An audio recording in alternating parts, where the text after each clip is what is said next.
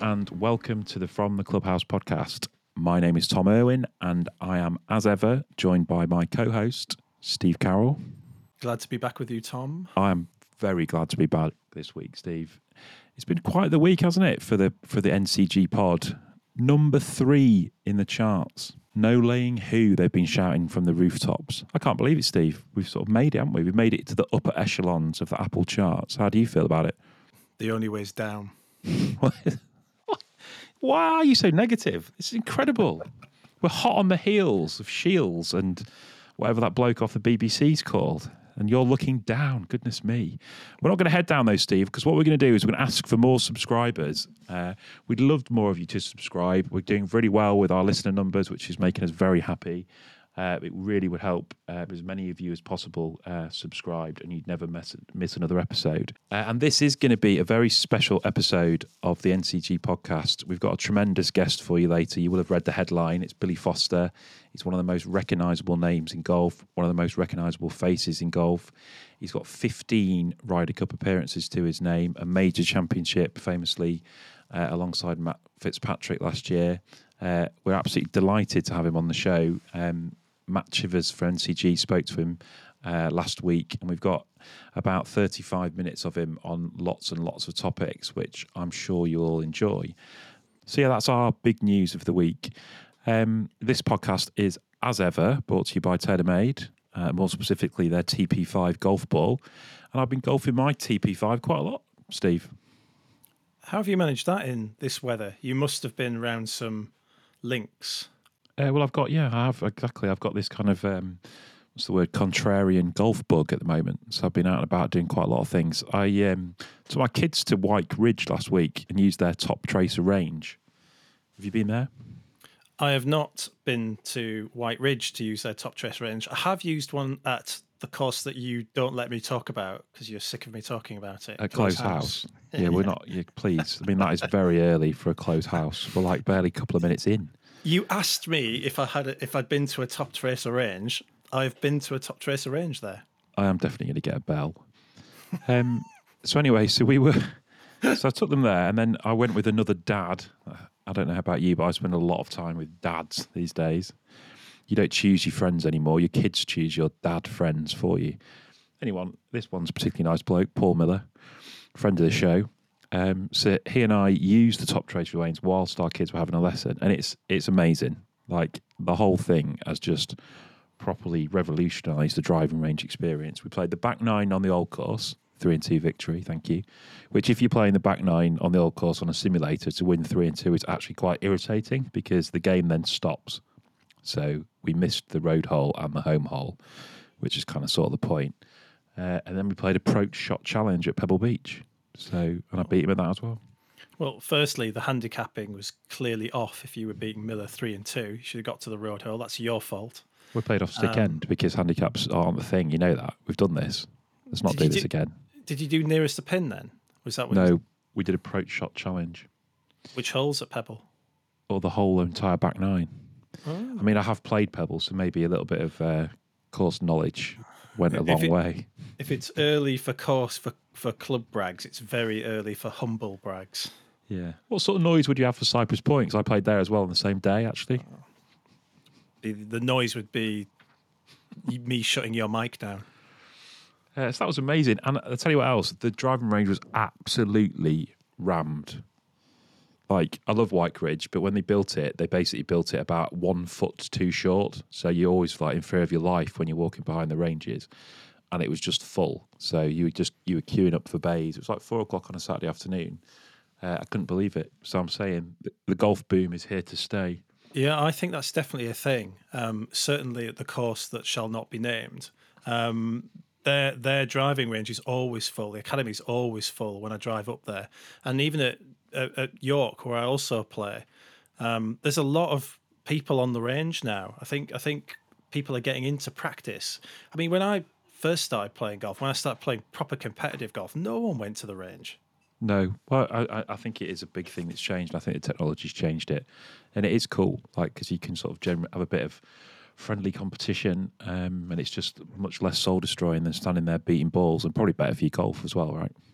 Yeah, well, the addition of like outdoor simulators, which Toptracer is, obviously brings a bit of variety, doesn't it? Um, I get bored hitting to targets at a driving range, but to play a virtual course, I think does make the experience a bit more stimulating, at least.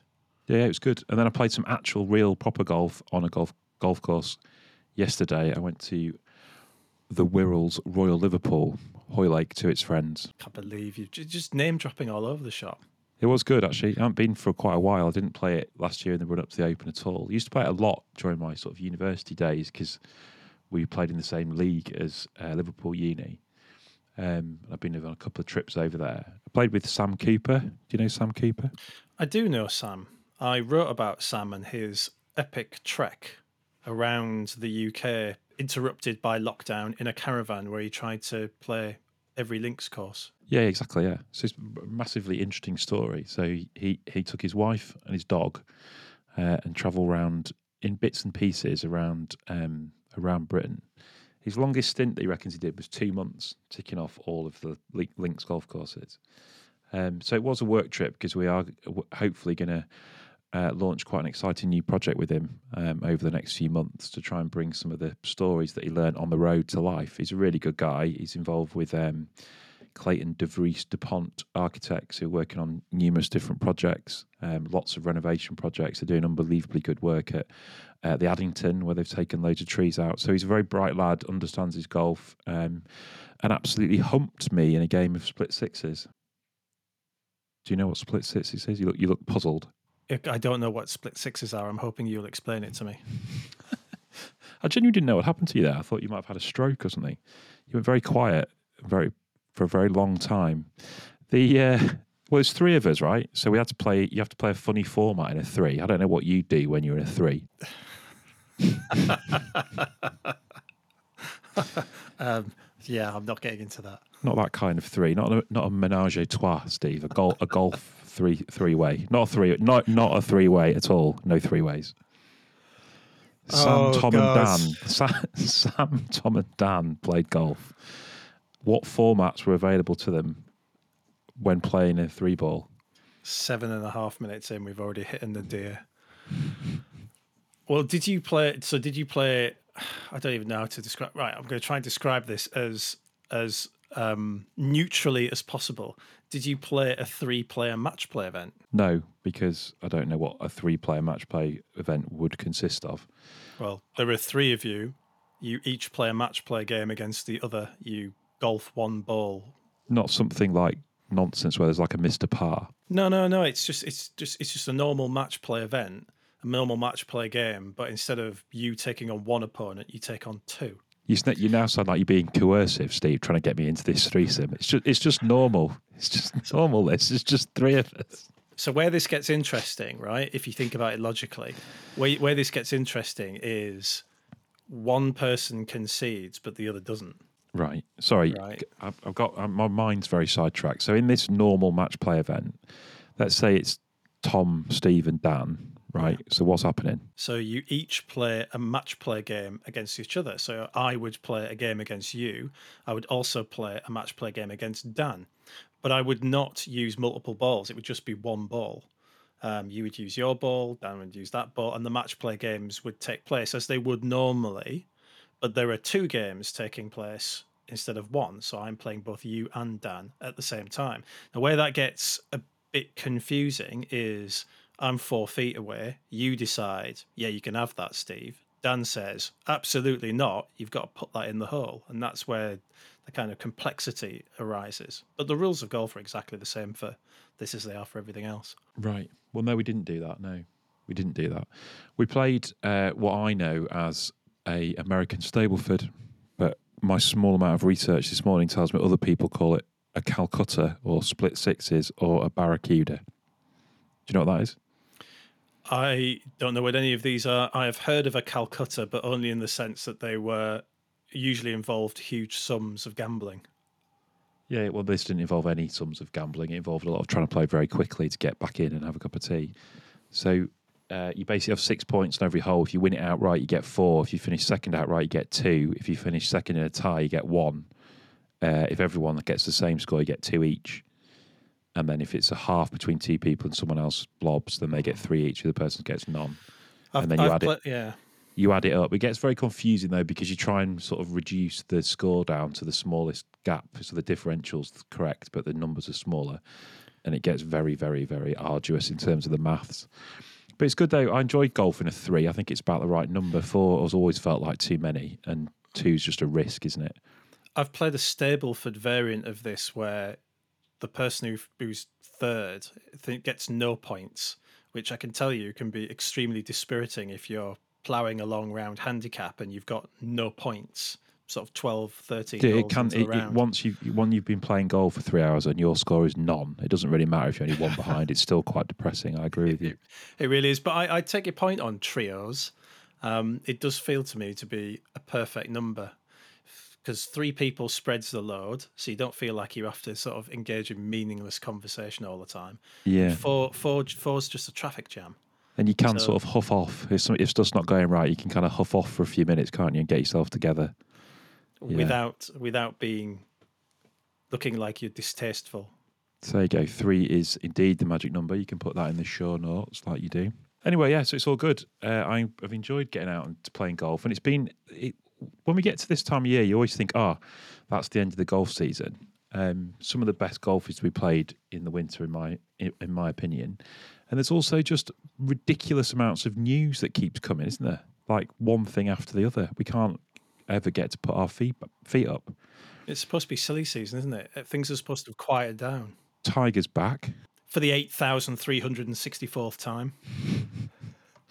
I know, and it's it's just very strange because that's not even been the biggest news story of the week. And I can I can very clearly remember him um, making his comeback after his back surgery in 2017. I can remember where I was trying to watch it on my phone in the bar at North Shore Golf Club in Skegness, having played uh, there in Seacroft that day. Um, and it was like it was in the same event, and it was just so exciting that he was going to be back and potentially going to be able to do it again. Um, nowadays, it almost feels sort of stage managed, doesn't it? That he's kind of like has to disappear off and get injured so he can have another comeback and we can all go off in our pockets again.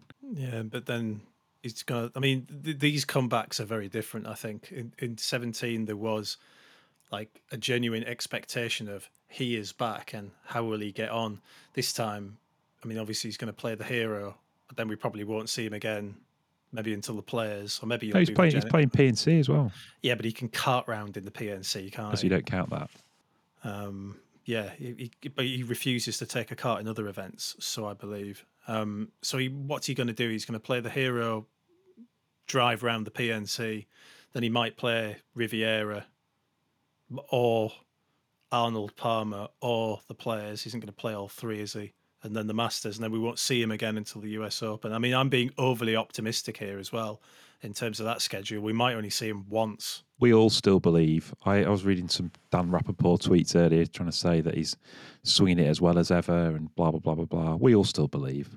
Well, like, uh, be, there's never been anything wrong with his swing speed, and there's never been anything wrong with the way that he hits the ball. The problem he's got at the moment is he can't walk around a golf course, and if it gets below 80 degrees, he's in all sorts of trouble, isn't he? Woods and Aberg coming down the stretch at the Masters. That if, if social media is anything to go by, that's nailed on basically. How disappointing is it though, Tom, that I'm the cynic? I mean, I'd really like it. I, I really hope I'm wrong. I really hope he comes back and golf needs a bit of like oh, like golf's been so fractured, Tom. It's been so disappointing. It's been so sad over the last couple of years.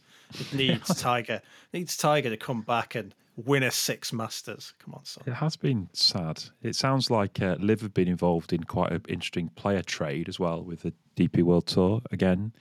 If you believe what you read on social media, I don't want to say too much on this because it might have changed by the time we press stop on record. But it is true that Bernd Wiesberger is coming back to the DP World Tour, having been relegated from the LIV Invitational or the LIV whatever He- it's called. no, well, well, he wasn't. Re- he wasn't relegated. I don't think. I think he finished in that kind of oh, like the um, hinterland. Bermuda, yeah, the Bermuda Triangle of LIV's free agency, and he's just decided that um, going back to the DP World Tour is a better bet. And I probably, given his situation, um, wouldn't blame him. I mean, like, do do you not think that Live free agency has just been? I mean, a, it's like no, who understands it? Like, what what on earth is going on? The only thing I seem to have seen at the moment is Pat Perez left the three the four aces to then rejoin the four aces about two days later. Well, it's true that Wiesberg has certainly had his fingers burnt by it, isn't it? I, I, I, do you know what? Ever since this news has come out, I've just been thinking of sort of flame related puns. It's terrible. Yeah, but I mean, it, it does ask a lot of questions, and we maybe we will ask these questions. I think because how, I don't understand why he hasn't had to qualify back for the DP World Tour. On what basis is he back on? Because he's won on it so many times, I believe that he is top earnings. So Right, he can okay. get. So that's his category. Like, so I think for a season, I'm not. I'm not sure on the absolutes here, so people can tell me otherwise. But I think he qualifies on top 40 career earnings. That gives him one year exemption to basically Right. try and make sure he finishes in the top one, two, five. Yeah. And then without making this sound like um, Sky Sports News on transfer deadline day, then potentially going the other way is um, a player who's who's said these things over the years. I have never had negative feelings brackets towards LIV. If money is your goal, that's the path to go down. I hope the Ryder Cup doesn't suffer. I do see the appeal. I laugh when people rumour me with LIV golf all those things at various stages came from the mouths of Jon R. Rahm. Do you know what his middle name is? Jon R. Rahm. Yeah. Um, it's got to be Rodriguez or something. It is Rodriguez. Oh, what a what! Oh, three points. Come on, son. Uh, From the from the top of the court. Which I, I just find. I mean, I am very much head exploding emoji about this. I don't. I can't quite get my head around this at all.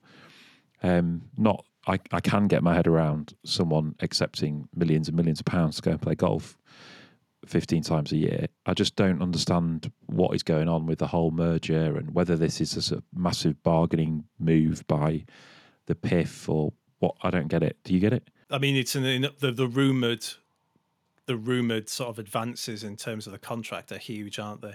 What what what the numbers people talking about? Six hundred million.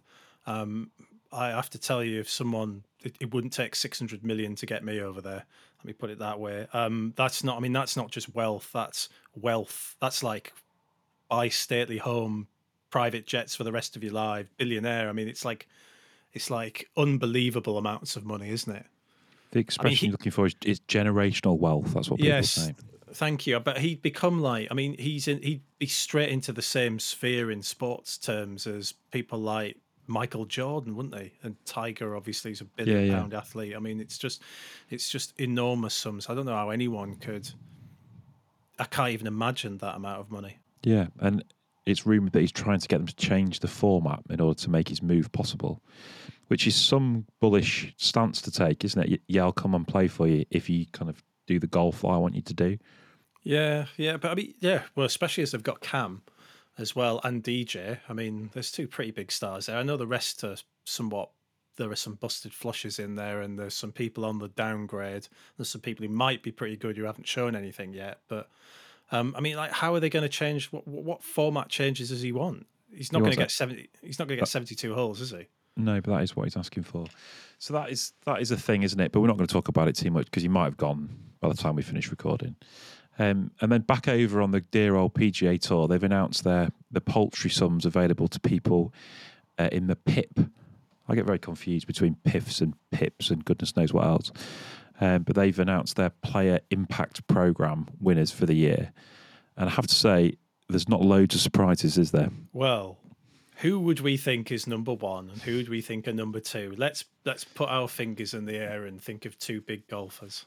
It's pretty odd. I mean, it's it's almost almost an identical list to last year. I guess it. What is surprising about it is that Tiger has topped the list. Uh, sorry, Tiger is second on the list. Without, I mean, has he played a PJ Tour event this year? He played the Masters, didn't he? Yeah, so not a PJ Tour event. So I don't think he has. Um, and then when you sort of get into looking at the criteria of what what kind of informs this award, um, there's four or five different things. They use Nielsen data, which is to do with brand exposure. They use Google search data, media mentions, something called a Q score, which is the general awareness amongst the US population, and an MVP index, which is a social media score, which is to do with your reach and whatever on, on social.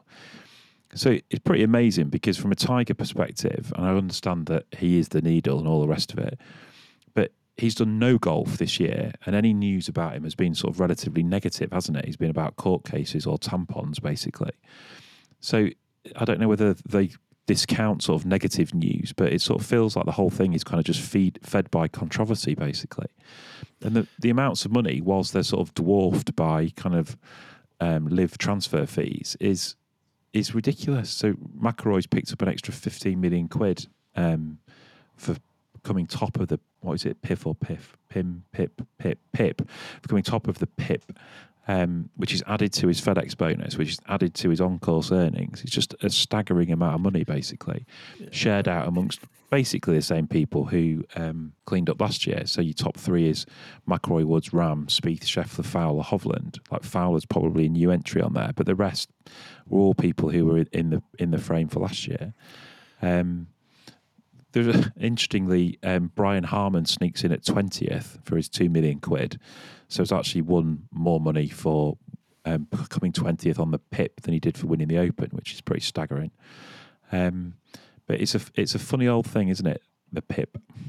I mean, it just shows you, doesn't it, that you don't have to have interesting social media to get paid for social media engagement since some of those accounts that you've mentioned are among the most boring corporate things that you could ever see in golf media. So there we are. Um, in my view, Pip, Piff, Pip, Pip, um, Orange Pip, oh, Jesus, spit it out just like a Pip. Um, it go. sort of feels to me that it's just another way of giving already rich people more money. Yeah, that's exactly that is exactly how it feels. I wonder if they even notice. I suspect that we've talked about it more than they have. That's what it kind of is the most disconcerting thing about it. I mean, Jon Rahm doesn't get out of bed for 15 million, does he? Clearly not. Um, right. So, you ready for the main event, Steve? Oh, yes, I'm very much looking forward to this. As promised earlier, here's our interview with Golf's Billy Foster. Okay, yeah. Once again, I'm joined by uh, Billy Foster. Billy, thank you so much for joining me today. Um, I thought I'd sort of begin by, by talking to you about your bar at Bingley St Ives. How is it? How's it coming along? yeah, I did a golf day last July. I, listen, I've been giving stuff for charities for years and years, and I've given golf club loads of stuff for their charity days. And I had an idea about two years ago, you know, saying, so we do all this stuff for charity. Let's just charity starts at home sometimes. Let's do something for the golf club, you know. Anyway, they decided they couldn't do it because people had complained it was something to do with charities. So I set up my own golf day, the golf uh, at, at Bingley to uh, raise some money that was solely for a fundraiser for the golf club instead. So hmm. yeah, it raised fifty odd thousand quid. I, I, auctioned a load of my personal gear, and um, yeah, so we uh, redid the nineteenth hole, the snooker room, and, and and knocked some walls up, made it twice as big, and did a lot of booth seating, new bar, and some really nice bits of memorabilia. So yeah, it's, it's worked out really nice. Yeah, um, and just for people who like might, might not be aware, Billy's bar at Bingley just full of golf bags, signed golf balls, open champion, open championship flags, amazing pictures um, of all of your of all of your basically memories, isn't it? Yeah, basically there's a Ryder Cup wall, there's a there's a Tiger Woods wall, there's a Seve Ballesteros section, there's a Fitz US Open section, there's a Darren Clarke, Lee Westwood, Sergio Garcia, and, and lots of different memorabilia. Uh, the replica of the US Open trophies in there. Um, yeah, it's really nice. It's uh, it's well worth a visit to Blair Bingley just to have a few pints at 19th. Really, it's uh, it's, it's, worked out a lot better than uh, we ever thought it would. Uh, have you added any, any any sort of memorabilia from Rome yet to to to Billy's bar? Uh, not yet. in fact, I just had me uh, delivery from because obviously we got that much stuff. Um, we left it behind in Rome, and he uh, he actually just got delivered this morning, three bags full of stuff. So I don't know. I oh, can't oh, remember what's in there. I haven't opened it yet, so I'm sure there'll be something. Um, the but I'm doing going to do another golf day this year. I didn't do one last year. That was two years ago. I did the, the other one, but I didn't do it last year because it's impossible to follow it. It went so well. So, but I'm going to do one again this year. So yeah, and there'll be loads of stuff in there that I'll I'll put in the raffle and, and auction and stuff. So yeah. Oh, amazing, amazing. Yeah, well, I'd, I'd, I'd definitely like to talk to you about the, the, the Ryder Cup just gone. I mean, um, I I managed to be there. It was my first ever Ryder Cup I was ever at. Uh, I've ever been at, and I thought it was just an incredible event, just as an event in itself. I know obviously it was a favourable result for Europe.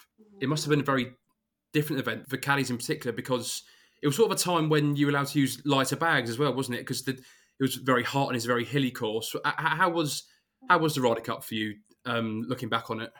Yeah, I mean it was incredible. You know, I've been fortunate enough to do be involved in sixteen of them, and um, yeah, I'd certainly have it down in the top three or four. Uh, you know, atmosphere wise, the crowd was magnificent. Um, the weather was great. The course played really well, and obviously the result was was great. You know, and it was um, a time where the European teams had been in a massive transition period, of which was obviously highlighted at Whistling Straits, where we got a bit of an ass kicking. But uh, I think everybody thought, including myself, that you know there might be two or three Ryder Cups with USA dominance. You know, but uh, hmm. it's amazing how quickly can things can change in the space of a few months. You know, the likes of Nicolai Højgaard and Bob McIntyre and um, Ludvig Åberg is an absolute stud. You know, we played with him in his first professional event in, in June in, at the Canadian Open, and I sent Luke Donald a message the Friday night after we played with him the first two rounds saying, This lad's Henrik Stenson's love child. You know, he's the next big stud of Europe, so keep your eyes on him. And, um, mm. and sure enough, he delivered. But, you know, you, you lose the likes of Westwood Garcia, Poulter Stenson, you know, and, and McDowell, people like that, you know, some great players, but and you thought, well, where's the next breed coming from? You know, but you, you get the likes of Jon Rahm and Viktor Hovland and, and, and Fitz to a certain extent. You know, the stepping up to fill those shoes that have been vacated over the last you know few years. And um, yeah, it was a, it was an incredible incredible event as always, and thoroughly enjoyed it. Mm. Mm, no, certainly because well, players like Fitz and uh, Rahm, Hovland, McIlroy, they they they can mix it with any Americans, can't they? Really. Um, in terms of sort of Matt at the, at the Ryder Cup, he's he won his first point um, in Rome um, at, on his third appearance. Obviously, carrying for him, knowing him for so long, was that like a, a relief for him to get his first point? Yeah, I'm sure it was. You know, uh, you know, I think if you ask Fitz himself, I don't think he was quite ready in 2016, and you know, he got limited opportunity there. Uh, Whistling Straits was, um, you know, he played foursomes. Uh, I think if he'd have played four balls, he'd have had a more positive outlook. I, I, don't think he felt as though he got the playing time that he deserved. And in the singles, he was seven under par through 17 holes and, and, and played the only guy that probably would have beat him that day. And, and he lost on yeah. the last to Daniel Berger. Uh, so I guess he was a bit unlucky there. And, and this time he was 600 after six on the Friday afternoon playing with Rory. And, you know, the game was over after six holes. They were five up after six. And, and of course, the second day with um, Cantlay Gate with the hats off to, for the lads. You know, it's uh, what Cantlay was... did the last three hours. You just get um, literally, pardon the pun, but you got to take your hat off to him. You know, he was. Yeah, um, you do. What he did the last three holes, you know, he held it from 12 foot, 15 foot, and 45 foot the last three holes to uh, snatch the match. You know, it was uh, tough take. And then, of course, Fitz had his opportunity to, to, to hold the winning putt to win the Ryder Cup and obviously missed it. And Max hold a good putt to to also stop him from winning it. Um, but Max played really well. He was arguably their best player. So Certainly, yeah. mixed mixed uh, reviews from Fitz's Ryder Cup, but you know I'm sure he was more than happy getting his point, and I think everybody did their own little bit somewhere. I don't think anybody didn't get a point. Maybe I'm wrong, but um, everybody yeah, did a bit anyway. So it was good. Yeah. What I noticed sort of afterwards, I was sort of hanging around the car park area um, at Marco Simone once Europe had won. Um, and what I really noticed is that um, you know, the players sort of firing champagne, but so would I think so were you, and so were the rest of the caddies. And it what what sort of came across to me is that the, the caddies really, really uh, are equally as invested as, as the players, and I think that just adds to the collective spirit in the European team there's always been, if you know what I mean. Yeah, I mean, uh, listen, I mean, I've I've been inside that American locker room on a couple of occasions, you know, and it's it's the camaraderie and the uh, the team bonding is not in the same stratosphere know, it's like Halifax Town playing Man City. Like you know, it's right. they'll never have it. They'll never have that. You could argue that they've got on paper they've got better players, but I'd have to say this time the team bonding inside that locker room was as good as it's ever been. You know, and you've lost some great characters. You know, Poulters and Garcias have been mm. massively inspirational in that locker room, but. Certain players stood up, you know. Rory stood up massively. Shane Lowry stood up massively. Jon Rahm, you know, it's they're sort of like filling the shoes that have, have left the locker room, you know, and it was. But you know, you go in the caddies team room at night time. You know, we stood on the table singing Sweet Caroline and carrying on American Pie and all that, carrying on, getting clattered and but proper team bonding. Like you know, they're all tucked up in bed. Uh, but that's the way it's always been. You know. Yeah. And you know what said it all to me was in practice a couple of weeks before the Ryder Cup. you know, in Europe there were 12 players and 12 caddies. America sent nine players and one caddy. And that said it all about team bonding for me. They were in trouble straight away as soon as I heard that, I thought. So, yeah, it was um, chalk and cheese when it comes to team bonding.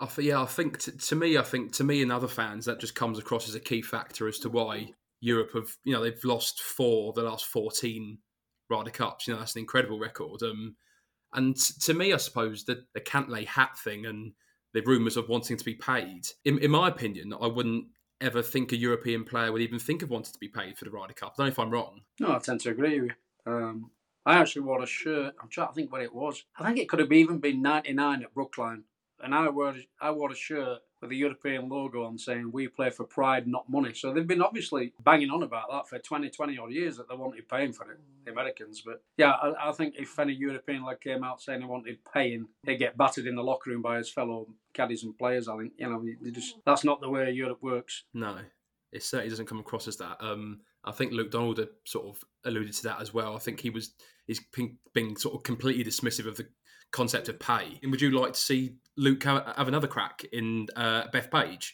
Well, you know, unfortunately, with the LIV situation, you've lost your three next captains, a la Westwood, Poulter, and Garcia, and arguably GMAC would have been your next three or four captains. So there's mm. a, hmm. there's a bit of a void there at the minute uh, regarding real quality players that have been there and done it and doing what Luke achieved. And, you know, I always said Paul McGinley was the best captain we've ever had. And I'd, I'd actually put Luke right there with him, hand in hand, as equally the best Ryder Cup captain we've ever had. And, you know, if he wanted to do it, I think everybody would love to have him there. But I, I totally understand that it takes up two years of your life. It's not just one week, you know. And, and Luke's been involved in five Ryder Cups now and won all five. So would he really want into the go into the cauldron of hate that's going to be New York City? You know, it's going to be very boisterous. It's going to be a tough evil Ryder Cup, I believe. So I could totally understand why I wouldn't want to do it, but somebody's going to have to do it. Uh, but if it's Luke, I'm sure that everybody to a man would be over the moon if he if he did it again. But I totally understand if he wanted to ride off into the sunset. Yeah, I t- sort of tend to agree with that. Um, although sort of, the idea of sort of winning a home and away Ryder Cup as a captain does sound like a good idea as well, and that nice concept as well, yeah, well. No, obviously it's uh, yeah, we'd speak massive volumes if if manage to go over there and, and win in in the cauldron of New York could be uh, an mm. incredible victory, but it's obviously going to be very, very difficult. Yeah, I think sort of at past Ryder Cups, players and sort of vice captains have spoken about sort of the the raucousness of the Ryder Cup and fans. I think some people would say the fans take it over the top a bit. W- would you agree with that, or as a caddy, do you try and embrace it? I, I love it. I love it. I embrace it. And the more hatred and more you're getting shouted against, I actually embrace it and actually enjoy it. To be quite honest, a bit of a warped sense of humour, I think. But there's one thing in just the Ryder Cup. I noticed there at Wentworth this year how how the crowd is. I should mention it to a few players, you know, and, and even officials, you know, that you know it's close to the edge. It needs to you need to be careful with it because since COVID, I don't know what it is, whether it's social media muppets or whatever it is, you know. But it's, you know, Wentworth has gone from like 40, 50 year olds, 60 year olds, sort of like really polite, you, you know, clapping and very respectful to a set of screaming yobs yeah. that are half pissed up. You know, it's shouting stupid things, going like America's gone, you know. It's like, I noticed it last year, and I noticed it miles more this year. That it's getting a bit out of hand. So whether the rain in the beer tents, I don't know, but something will have to be done because it's. I won't say it's not enjoyable, but you know, it's close mm. to the edge. It's getting a bit a bit stupid. You know, too many clowns out there for me. Too many gobshites. Needs to needs to be reined in. Yeah, I, I was on the first first tee for the first tee shot, and Scotty Scheffler hit her, and just before he he was like limbering up, and I think someone did like a, a loud ironic sneeze, and then someone shouted, "You stink!" Yeah, yeah. I'll tell you what. I, I, I was stood on the first tee and I heard a couple of "You stink, Scotty," yeah. Like, just as he's getting over it, I'm like, and nobody said it, and I can't believe the start I didn't say anything because I actually wanted to walk up to the microphone and grab it and just say, "Listen, if there's any of that, please just leave because you're not wanted here." You know, and yeah. that's what it needed. Somebody to say something like that, but I thought, well, it's not my position to do that. But I was so close to grabbing mic, not impressed. But um, I don't think it really happened much after that on the first tee. Not that I witnessed, but yeah, that one, that one nice. But you know, you're going to get it ten times more when you go back over there. Yeah, I see. I see. Um, in terms of Matt, you know, you, have been with him since 2018, I believe, and um, you know, you, have caddied for like the greats like Westwood and Ballesteros and Woods and Clarke, but arguably Matt's delivered you the best days of your career, arguably, because he's got you that major championship, hasn't he? You can't argue with that, can you? I mean, Clarky won some big titles, you know, but they beat Tiger Woods in the World Match Play Final over 36 holes, I mean, Westwood got to number one in the world. You know, said he won the PGA Championship. Some great, some great days, some great memories. But yeah, I mean, Fitz is the one that's delivered the, you know, the. Um, you got the gorilla off my back as such, you know, by winning the major championship. That um, yeah, it's amazing, really. I never thought when I took the job, I never saw that really. I knew he was a talented player that was going to keep improving, but he's the way he has improved so dramatically over the last three or four years is uh, yeah, he's number seven in the world, I think, as I sit here now. And I'm like, if you'd have told me that when I started five years ago when he was 48th or whatever he was, I said, no chance, he's not in top 10 in the world. But, you know, the way he is, and you look at the people in front of him, you think, you know, he could certainly get in the top three or four in the world the way he's going. So we'll see. His ascension has been pretty incredible. And like, all those names we've mentioned, like there's a lot of different personalities there. I mean, um, is it difficult to gel when you first get going, or does it sort of come naturally to you now?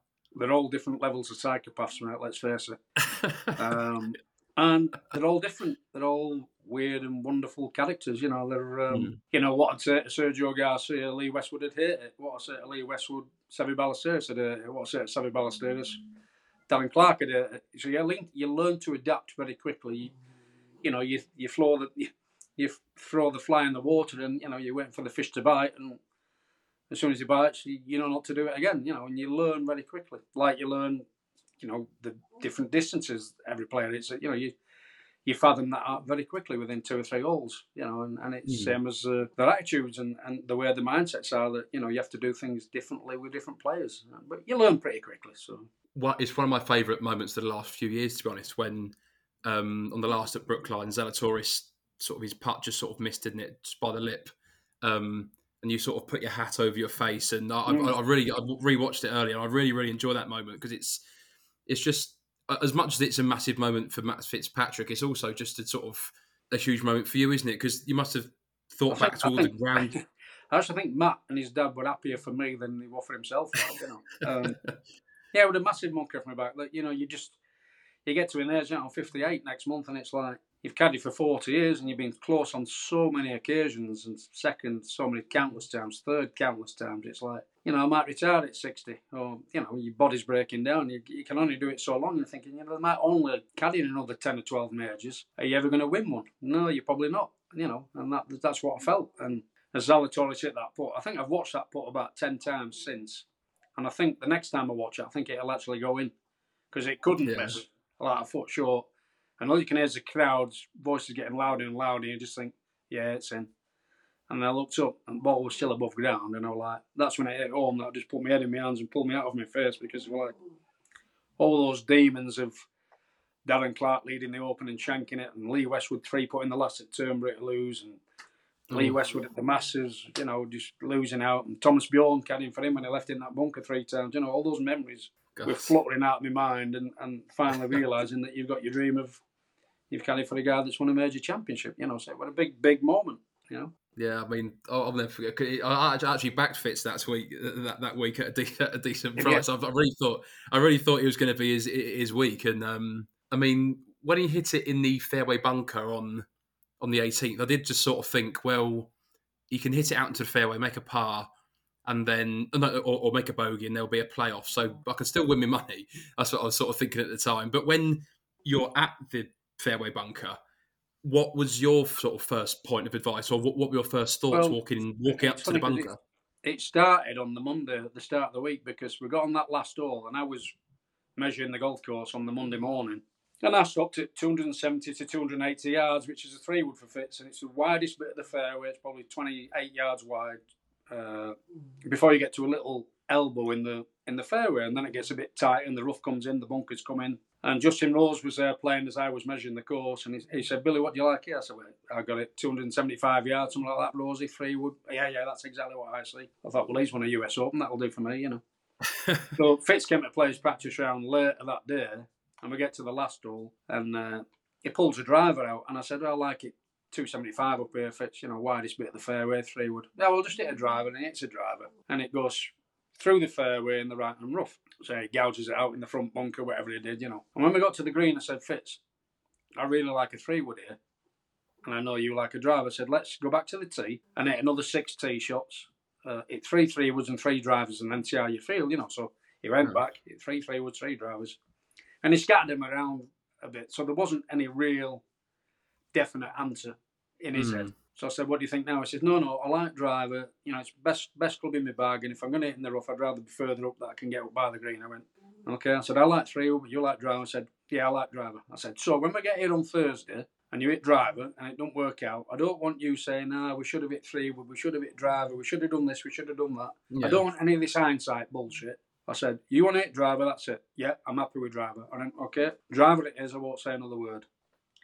So he hit driver Thursday, Friday, Saturday, and went bogey, par bogey. So as he stood on the 18th tee on Sunday, I said, Fitz, it's a three wood. Widest bit of the fairway, nowhere else. It'll only be a 9 9 second shot. Okay, so it's a three wood and hooks it in the bunker. and then I'm thinking, why didn't you keep your frigging gob shut, you know? Anyway, 30 yards off the tee, he stopped and he turned to me and went, Billy, that was the right club. I went, well, you know, if that had been Thomas Bjorn or Sergio Garcia or Darren Clarke, you know, I'd, Thomas Bjorn, I'd, there'd have been a crucifix about 30 yards off the tee with me buried underneath it the year after, you know. But he said, no, Billy, that was the right club. And then as we got up to the bunker and I saw where it was behind the island in the middle of the bunker, my heart sank. I thought, Yeah. that's it. We can't get home, you know. But as I got to the bunker, I, I've done something I've never done before on a golf course. I actually got five iron out, out of the bag and I plumb bobbed the golf ball left of the left of the middle okay. Uh, yeah. little little cliff top in the bunker, and I like picked out a target at the back of the green. I said, "Look, Fitz, if you hit on that left edge of the green, there's a floodlight there on the tree." I said, "If you hit on that, you're not going to hit the bank in front of you, and you can just try and hit an hard cut with whatever, you know." All right, what do you think? Just smash a nine iron, and that was it, you know. And as I walked away, I turned around, it pretty much hit it already, you know. And you could tell with the contact, clean, pure strike. And you could see it cutting in the air. I'm like, "Oh, you beautiful thing!" Like, you know. You know, the rest history to like 18 feet. It's uh, it was the shot of the season. There's no doubt about it. Certainly, that's well. That's what sort of came to my mind. I mean, the speed that he gained in his swing that year as well. I mean, to me, to me, it appeared that he had the ideal technique to pull that shot off because he's he generates such speed now, doesn't he? So therefore, you know, Yeah. getting the ball up above that lip might not have been a problem. You know, he couldn't get it over there. He had to. Go, he had to go. He definitely had to go left Yeah, of it. He couldn't, yeah. He'd have had a long wedge and just pop it out if he had to go over the lip. But we played with Dustin Johnson the first two rounds, and he were he were bombing it 20, 30, 40 yards past him sometimes, you know, which was incredible. Dustin Johnson must have been ambling his way down the fairway, thinking, "What's happened to this little git?" You know, hitting it twenty five yards further than he ever did before. You know, it was uh, yeah, it was a special week. Fantastic, yeah. Um, and I remember, I think afterwards there was sort of some footage of you and Matt and his family, and you said to him, "You're going to get sick of winning these things." Do, you- do you think he has got um, another another major in him? I do, yeah, yeah. Whether I'll be still there, you know, it might take him another two or three years. In which case, there's every chance I might not be there. But um, I could see him winning two or three more majors in the next ten years. Yeah, Mm, you know, he's so consistent, and um, you know, his his work ethic's incredible, and he'll only strive to get that just that little bit better every year, every year. You know, I mean, this year, didn't, if you ask him, he'll say I didn't have a great year, but you know, he won two big tournaments. You know, and, and it's not finished. You know, he could his track record in Dubai is second to none. So who's to say he can't go there next week and win? You know, yeah, but he would say he's had a poor poor year. You know, because he did from the Masters and he won in Hilton Head, and through the summer he, he played pretty poorly for Fitz, I'd have to say. But then the last few weeks he played really well again. So I think he'll want to be a bit more consistent this year, next year, and you know, be uh, have longer periods of playing well. You know. Yeah, he, he comes across to me as like a, a player that's quite um quite hard on himself. You know, he, he Yeah, very remember so. I'm always very honest with him, you know, and I know I, I can stick my toe in boiling water at times, you know, but I say it for his own benefit, you know. Hmm. I'm very honest and open with him, and, and if something's bugging me, I, I generally tell him, you know. I'm like a kettle boiling, I don't start whistling. It has to. I've got to get it off my chest if something's bugging me, and you know, I'm, and I do. I sit down now and again and say that's not good enough. This ain't good enough. Your attitude's not good enough. Whatever it is, you know, I'll always sit down and offer constructive criticism, which Hmm. normally he takes on board pretty well. You know, I mean, I'm sure I'll snap the camel's back somewhere down the line. He'll get rid of me, but. but yeah, I'm always honest with him, and you know, I think he appreciates me just saying it as it is to make him to make him better. Really, yeah, I mean, I'm, I'm sure that was a reason why he wanted to sort of team up with you because those are your sort of characteristics, aren't they? That's your that's your yeah. qualities, I'll aren't they? let me tell you, it's got me sacked a couple of times in the past. You know, I've, I won't say I've overset the mark, but sometimes I just say what I think, and, and I, I believe I'm right, and sometimes I don't like it, and say no, it's time for a change. You know, but that's that's me being me. Though I ain't going to change now, am I? no, no, I imagine not. Um, I thought I thought I wanted to ask you about you know a course that you've walked must have walked hundreds of times is is is Augusta. Um, is that a place you just you just love going back to each year and it doesn't get it's old? A, it's a place I love leaving, to be quite honest. Oh, I see. Okay, uh, yeah, why's that? I'm, I'm, just I've never been a massive fan of it. Um, okay, it's just such a tough week. And listen, it's a great tournament. Atmosphere is great. It's you know you'd love to win there, but as a caddy, it's it's uh, you just love to get that pin back in the 18th hole on the 72nd hole of the tournament and still have a job because it is the ultimate grueling test of. It's very undulating and really difficult week physically walking, but mentally it's it's the most demanding week of the year. You know, it's you know the elevation changing, the swirling winds, the firm greens, uh, the undulations in in the greens itself. You know, every green's got like different big severe tiers, and you know, if you miss that little section, you know, you can be you can actually it, the same two shots. One will finish two foot from the hole, and the other one will finish eighty foot from the hole because you know the the tiers are so severe. You might miss your target by a couple of feet, and it just rolls off to the left edge of the green, eighty foot away. It's so so so demanding that.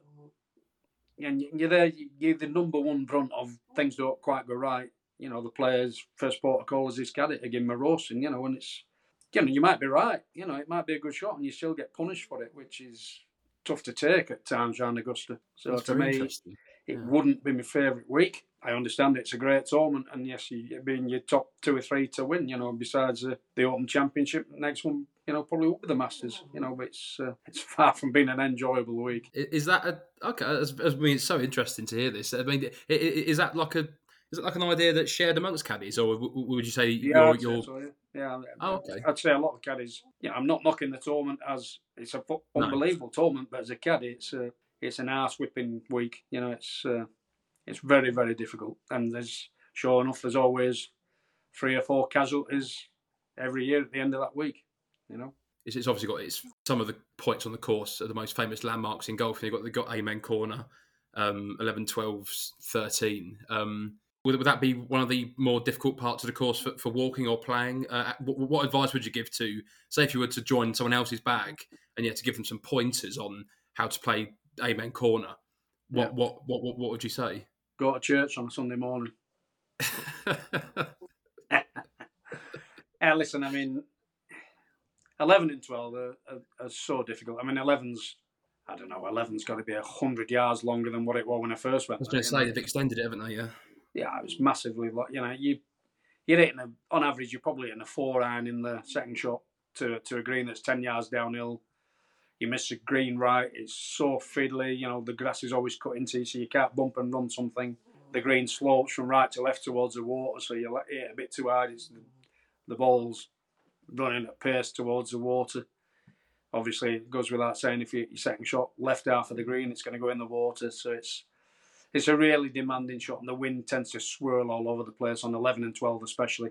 12's only 150 to 160 yards, you know. It's yeah. on average, it's probably an eight iron, you know. It's uh, but you know you'll know where the wind is coming down 10. You always try and gauge where the wind is as you're coming down 10, 11, because you go massively downhill into the bottom of the ball, you know.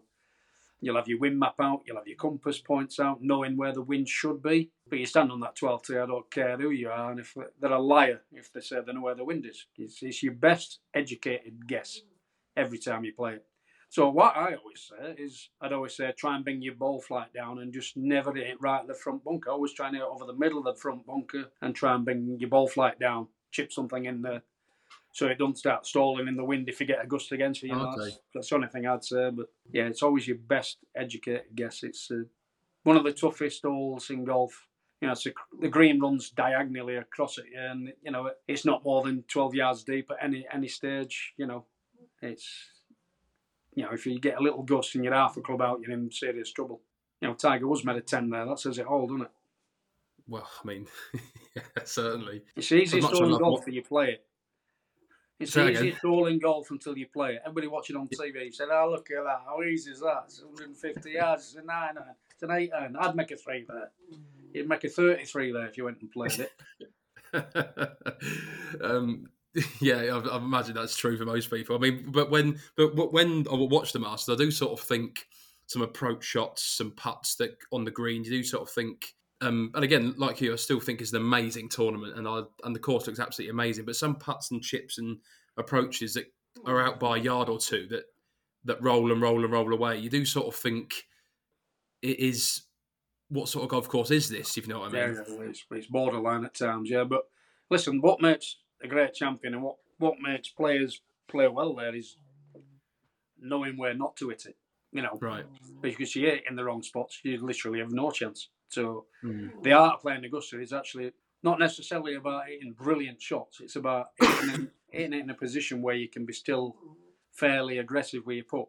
You know, mm. keeping it under the hole, or you know, getting it past the hole on some holes and leaving you send the easiest putt. Sometimes you're better off being 25 foot away than being 12 foot away, if you know what I mean. Because you get on the wrong side of it and you're putting down a cliff face. If you, you miss know. it, you're going 10 foot past. Well, you're better off being 25 foot under the hole and having a, a putt where you can be a bit more aggressive and have more chance of holding it, to be quite quite honest.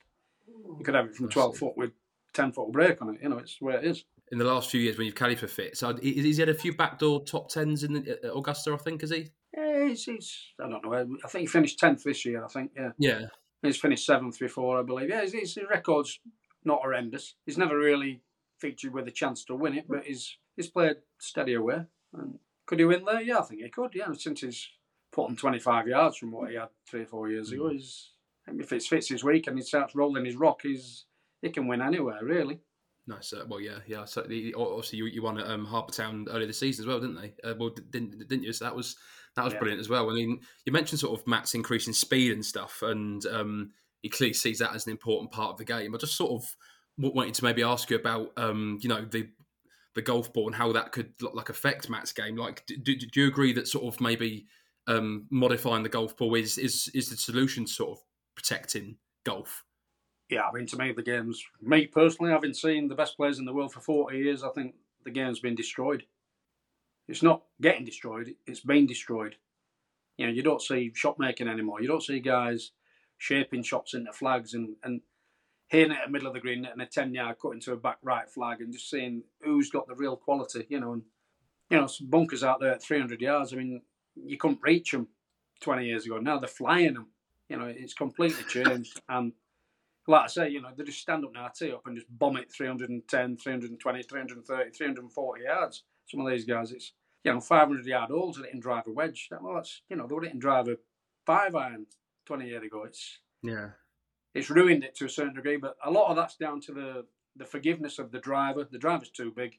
You know, you used to hit out big, here yeah. with a persimmon, it got 230 yards. Now you do the same one of these big metal things, it still goes over 300 yards. There's no punishment for not striking it purely, and the ball doesn't move half as much as it used to do. So it just all it does is make the good players and the fantastic players so much closer together. You know, mm back in the day, you know, your best players coming down the stretch always seem to win. Now, any of these lads can win really within reason. That's because the the equipment is so forgiving and it goes too far. Yeah, so yeah, they, they all virtually use the same clubs, the same you know. Yeah. All these sort of clubs. no, people, have these, people have these opinions that no, you don't have to be changing ball, you don't have to be changing drive. But guess what? All everybody that says that, you know, it might be from Rory or whatever. You know, he, I don't know if Rory's a fan of changing ball too much, but you know, as much as respect I have for all these lads, you know, they never saw what it used to be, you know, 30, 40 years ago. They never saw the quality of the, the, ball striking. And some of these lads would be arguably even greater. They'd set the bar, they'd set a gap between the next best because they are that good that they would benefit from less forgiving club faces or the ball you you can shape shots more, you know, because they are the best players. So that'd even make them move one step further ahead of the rest, you know. Mm. So that's my opinion on it, anyway. Yeah, it's, it's an interesting time, isn't it? Because I think I think that's what the R&A and the USGA are trying to do. Trying, I think they're trying to keep the skill element, aren't they? In, in well, you'd like to think so. You'd like to. It needs it needs reining back and bringing more the skill levels back into it more. I think, yeah. I see. Yeah, People love yeah. to see great golf shots. Now it's just a case of well, who can whack it now? Let's see if we can get it to 400 yards the first. You know. Let's see if we can drive it over at first green at Augusta and chip back. You know, that's where yeah. that's where I feel it's going. You know. Yeah, I see. Yeah, well, I, I yeah, I, I, tend to agree. It's, it's hard. It's hard to disagree. Um, I mean, talk about the golf shots. You, you, the golf shots you must have watched years ago compared to now must be completely different. Um, and it, it, even sort of when about sort of 20 years ago, around the time, sort of mid 2000s, you caddied for Tiger, didn't you, at the President's Cup? I mean, you, you mentioned Tiger a minute ago, Augusta. Um, I, was, I was wanted to ask, um, how, how, did it come about caddying for Tiger um, at the President's Cup? Did, did, did he did he contact you, or how did it sort of transpire? He walked up. He walked up I was caddying for Darren Clarke, uh, and we were in Akron, Ohio, for the Bridgestone tournament. And Tiger came up to Darren, spoke to him, and then left. And uh, a couple of minutes later, Darren come to me and said, "You know what that were all about?" I went, "What?" He said, "Well, Tiger's just come up to me and said, look, he needs a caddy for the President's Cup because Steve Williams, his wife's having a baby, and he's just asked me if it's all right to ask you."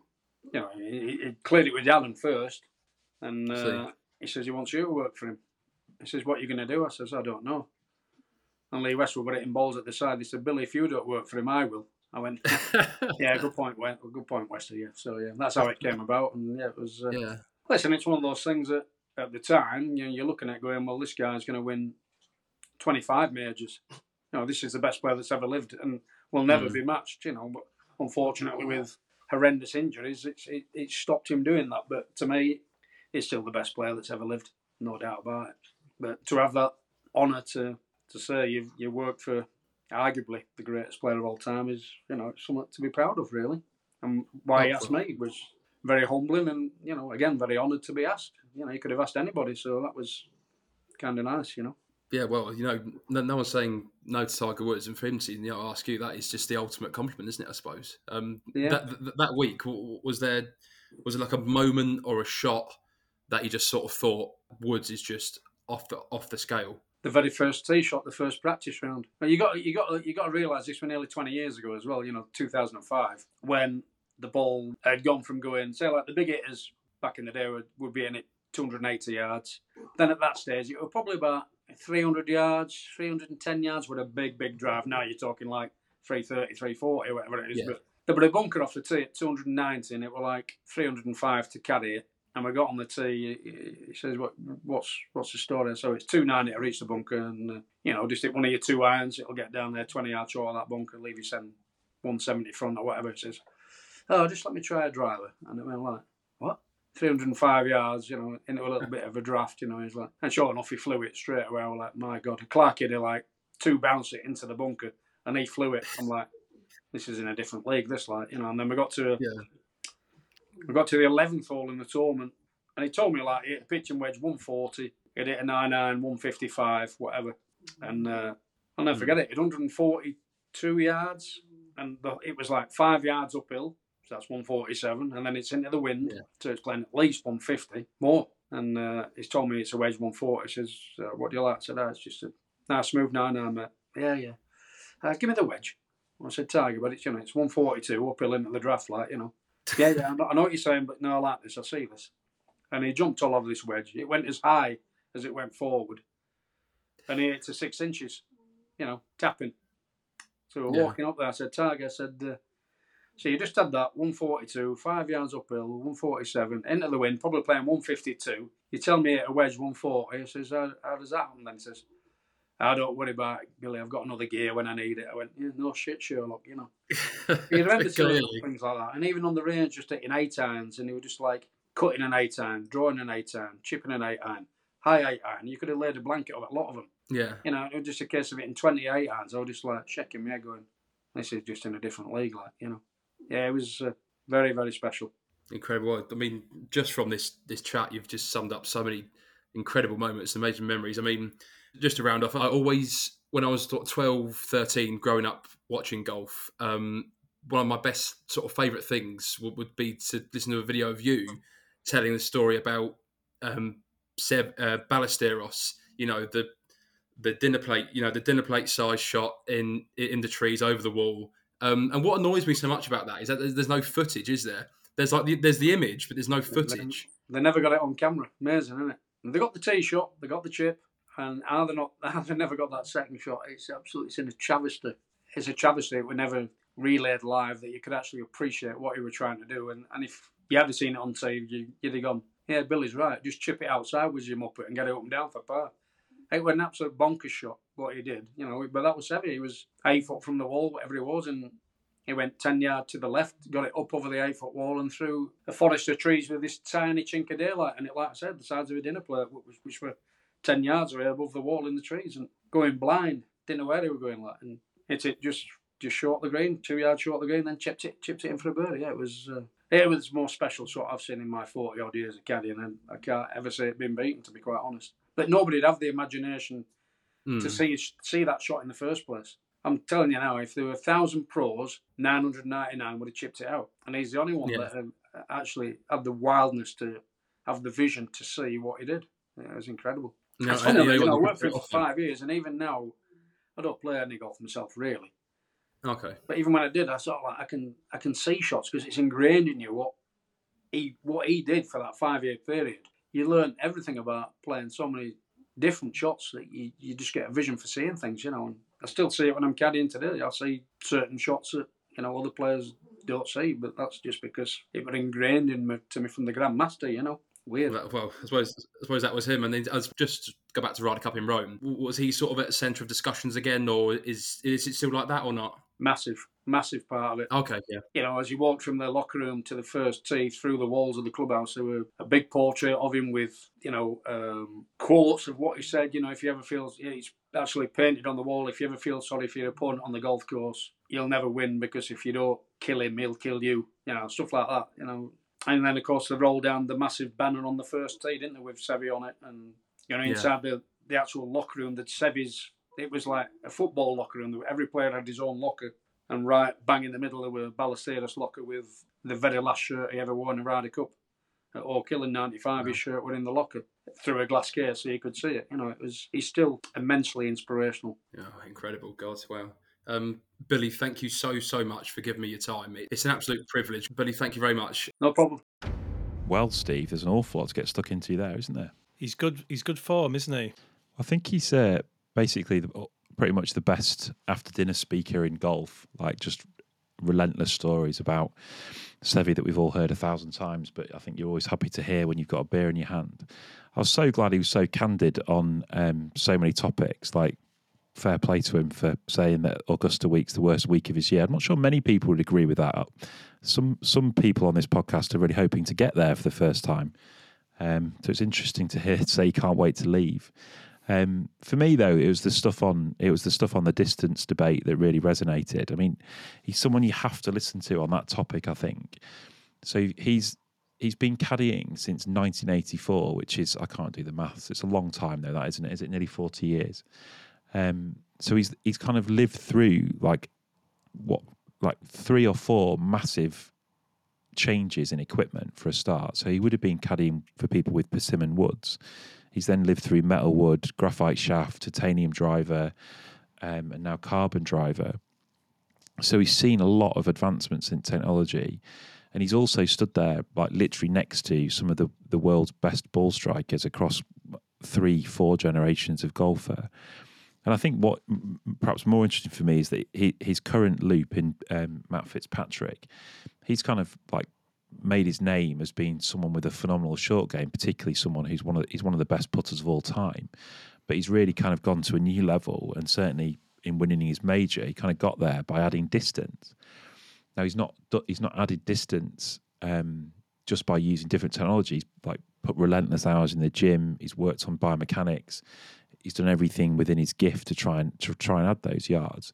So I don't think Billy's necessarily calling out just equipment. He's saying that distance as a thing has changed the game for the worse since he since he started playing. It's quite a it's a big bold statement to make, isn't it? He's not wrong though, is he?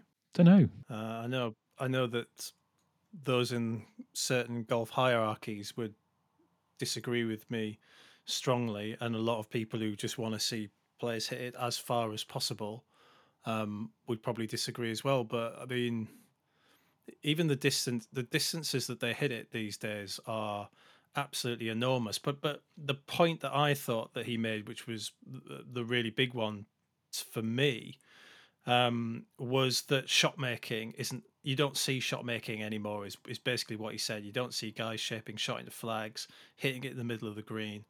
Um, you don't see them hitting a 10 yard cut to a back right flag and seeing who's got the real quality. And I do think that that is true from my experience of watching tour golf. You know, you don't, uh, you don't. I, I, there's a there's a very famous um, little video on uh, a viral video of, and I can't remember the player, and it, but it's at Pebble Beach, and it's on an amazing windy day, and he's about two yards out, two hundred yards out, and he hits this like cut three iron that hardly gets off the floor, and it and it basically banks like a bullet.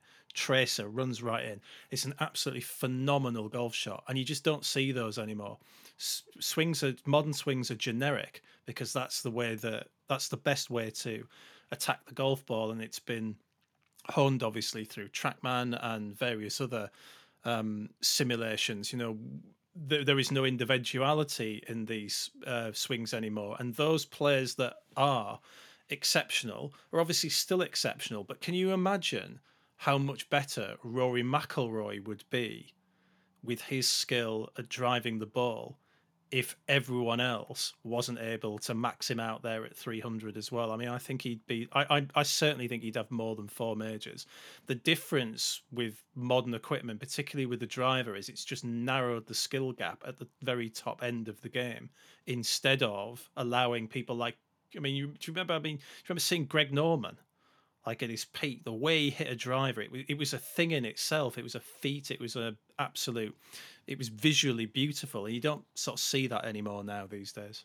That's not to criticize technology. Technology is it's progress, right? You know, there's the Audi advert, isn't it? You know, technology through progress. Things change and, and, and things move, but some things were also better back in the day.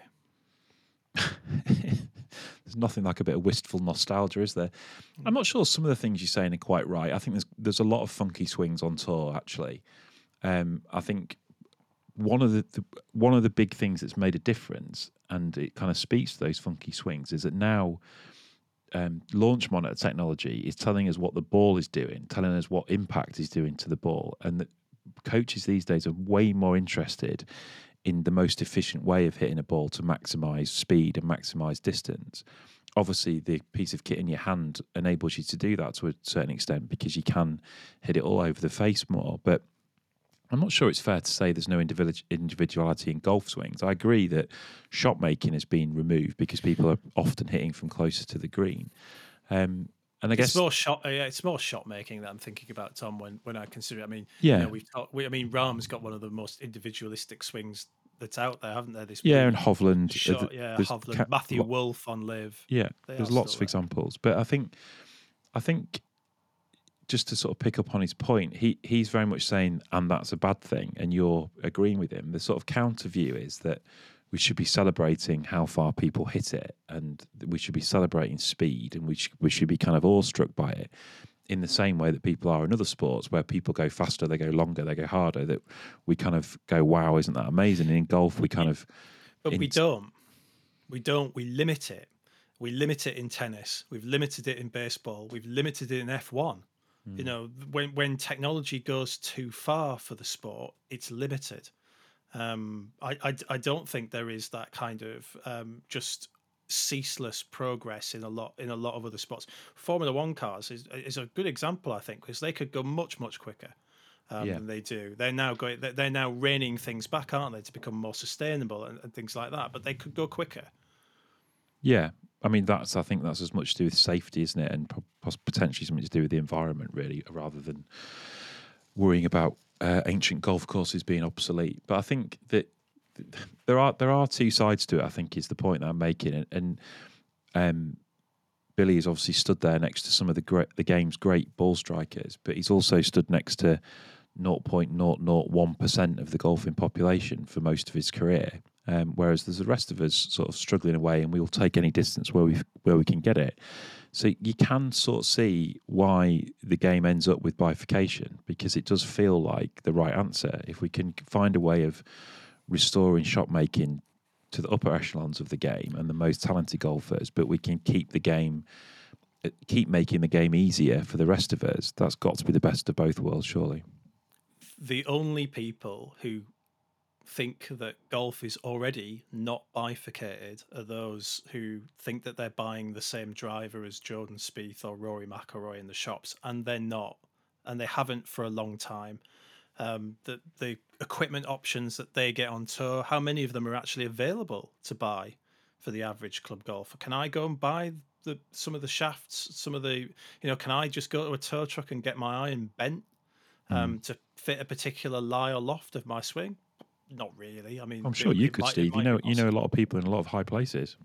But you know, but the, the game people people use this argument to say we have to play the same game. We want to play the same game that the pros play. You're not playing the same game that the pros the pros play. But they, I don't. But they, they're not playing the same game that the pros play. And sorry to keep picking points in what you're saying, but I don't think it's necessarily down to access to equipment. I think it's more because you or I haven't dedicated our entire lives to being the best we possibly can be at golf, and we haven't spent our life in a gym trying to do that. Um, and we haven't been born with a, a natural given talent that enables us to play the game at the highest level, and we haven't had access to the world's best coaches, etc., etc. Um, I've tried all of those things at various different points, but not with any sort of sustained effort, and certainly not with the same amount of talent. So, like we're talking about exceptional people, aren't we? That's that what that I think gets lost. Um, and if we think that those people have become so exceptional that the game is being uh, dumbed down because of it, then I think you have to limit equipment. Yeah, I mean the the joy for me is being able to follow in the footsteps of these people by playing the same courses that they do. Um, it's not by playing the same equipment that they do because I don't go unless I'm feeling particularly masochistic. I don't go to an open venue and go right. I'm going to go right to the back tees because that's going to that's going to be a miserable experience for me. And if I'm paying three hundred pounds plus to go and play an open venue, I want to have fun. I don't know if that's a particularly good analogy, but it's how I feel about the equipment thing as well. I feel about it in a very similar way. You know, if I picked up Rory McIlroy gave me his driver, I probably wouldn't be able to get it off the floor. True say. Yeah. Anyway, it was a brilliant interview. Thank you very much to Billy for giving up his time to do it. It really um, was. be, be interested to hear what other people have got to say about uh, all of the stuff that Billy covered. Um, and I sort of notice you through gritted teeth listening to his Masters comments. Only people who have been to the Masters on many occasions can hope the week is over, Steve. I, I just want to go there hopefully next year, Tom, and start talking about all the other cliches that everyone does, like the pimento sandwiches and the hilly course. Come, but doesn't look this hilly on TV. Well, I've been corresponding with their media officer all of the year, getting her fluffed up for you. So it's just down to you now to pen the right application. Give me the form. Thanks for listening, everyone. Uh, see you again next week.